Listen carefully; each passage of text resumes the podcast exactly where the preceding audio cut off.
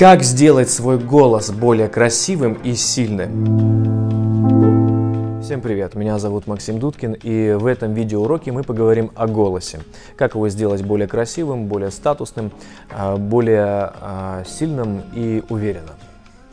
Мы не голосуем за политиков с высокими голосами. Именно поэтому Маргарет Тэтчер, когда стала премьер-министром, она работала над своим голосом, чтобы сделать его чуть ниже и сделать его более бархатным. Именно Маргарет Тэтчер вдохновила многих э, социальных психологов на исследование взаимосвязи между э, голосом и восприятием личности. Итак, низкие ноты ассоциируются со статусом и лидерством, а высокий голос ассоциируется с определенной слабостью и неуверенностью. Но именно во время волнения из-за зажима связок наш голос становится чуть выше. С какими проблемами в плане голоса сталкиваются ораторы? Это слишком высокий голос, это раздражающий звонкий голос, или наоборот, это слишком тихий голос, немножко неестественный голос из-за из зажима связок, например, ну и другие э, проблемы, э, которые э, портят впечатление, в принципе, могут испортить впечатление о выступлении. Э, прежде чем мы поговорим о том, как убрать эти проблемы, полезно понимать вообще, как мы устроены, то есть каким образом происходит звукоизвлечение. Небольшая справка. Итак, все наше тело – это большой инструмент – мы им пользуемся для того, чтобы производить звук, воспроизводить звук. Каким образом это происходит? Мы вдыхаем воздух, далее этот воздух э, распределяется и выходит, э, преломляется через связки, создается определенное звучание, и мышцы речевого аппарата создают препятствия для э, звука, который мы издаем. Таким образом, у нас появляются гласные и согласные, которые складываются уже в определенную речь. Так вот, от качества всего этого инструмента зависит, в принципе, качество звука. Вернее, не от качества инструмента, а от умения им пользоваться, конечно. Также у нас с вами есть два резонатора. Это головной резонатор и грудной резонатор, где в данном случае э, головной резонатор отвечает за звонкость и высоту звучания, а грудной резонатор отвечает за широту звучания, глубину. И именно там у нас самые низкие красивые ноты в нашем голосе. Давайте посмотрим, откуда берутся проблемы с голосом. Если человек привык в основном пользоваться головным резонатором а, и в меньшей степени грудным, то отсюда возникает слишком звонкий, раздражающий звонкий голос, когда человек, ну я не буду показывать, когда человек просто слишком а, громко звенит можно так сказать. Да? Если же э, человек привык в основном пользоваться только грудным резонатором без головного, что, кстати, крайне редко бывает, но тоже может быть, то его голос, наоборот, может быть э, слишком э, скупым, слишком тихим, слишком вялым.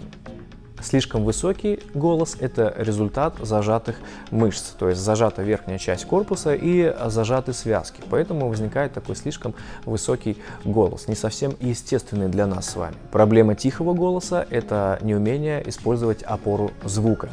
Чтобы сделать голос громче, надо напрягать не связки, а надо напрягать мышцы живота.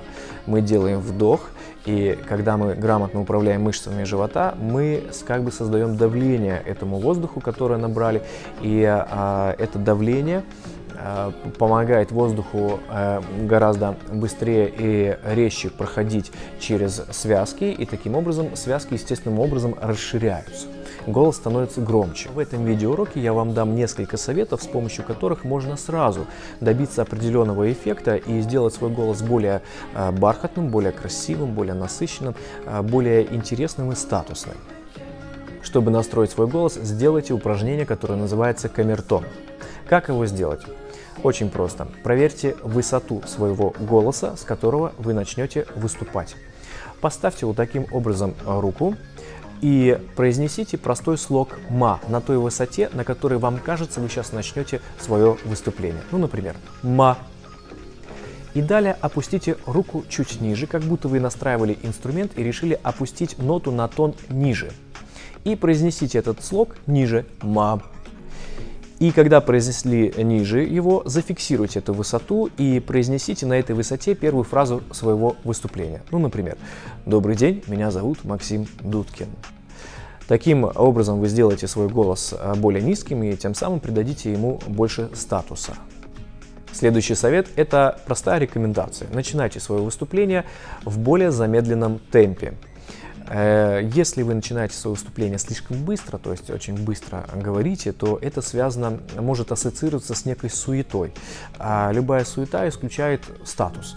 Начинайте выступление в более размеренном темпе, более медленном. Это будет э, производить хорошее впечатление и э, говорить о вас как о лидере, да, человеке, который управляет ситуацией.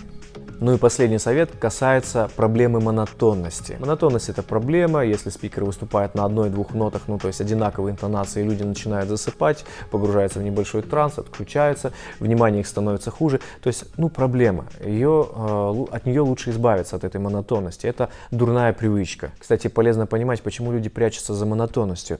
В основном это связано с тем, что таким образом э, люди демонстрируют социально желательный образ. То есть отсутствие монотонности это ярко яркая, подвижная, живая такая речь. И это риск определенный, потому что э, ты как бы демонстрируешь себя как э, открытый и достаточно человек с разными состояниями, с разными эмоциями. И не факт, что это может кому-то понравиться. Поэтому как бы монотонность это вроде такой универсальный, социально желательный образ, за которым легко можно спрятаться и не произвести сильно негативное впечатление, но и не произвести сильно позитивного впечатления. Да? То есть какой-то вариант посередине.